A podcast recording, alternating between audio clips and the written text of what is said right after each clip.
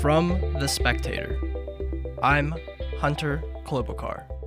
It's Monday, September 21st.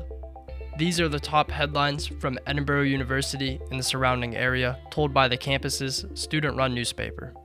In Erie County, as of September 18th, there are now 1,246 total confirmed cases of COVID 19, according to health.pa.gov.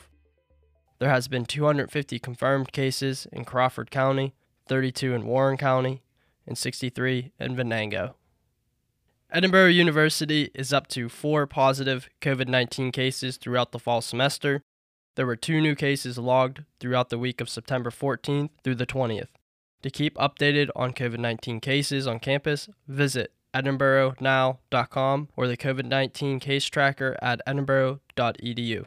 On Monday, September 14th, Edinboro University announced they'll be joining forces with fellow PASSHE institutions, Clarion University and California University, in an attempt to create, quote, a partnership that could change the face of higher education in Western Pennsylvania. This comes as a sudden change from a previously discussed Edinboro integration with Slippery Rock University. Edinboro Vice President for Marketing and Communications, Angelo Barros, said, the decision to forego integration with Slippery Rock was very recent, and quote, it made more sense to instead move to a three university option, unquote. She also mentioned that Edinboro and Clarion already partnered on successful graduate nursing programs. This new partnership plan is not expected to have any impact on the ongoing program review at EU or potential faculty retrenchment.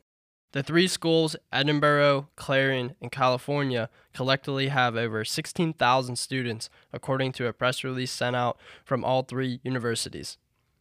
On August 25th, Edinboro University hosted a panel via Zoom titled What We Learned This Summer Diversity.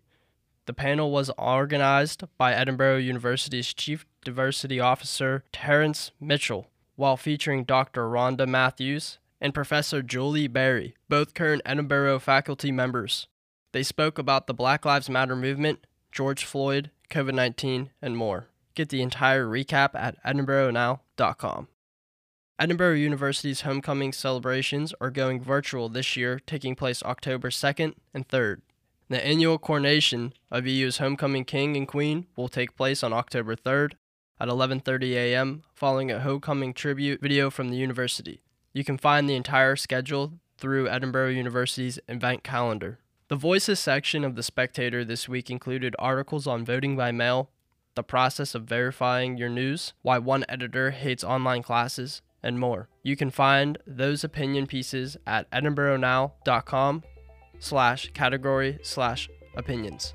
You can find the complete stories from today's podcast at edinboronow.com. The Spectator is part of Edinboro Campus Media, along with Edinboro Television and WFSE 88.9 FM.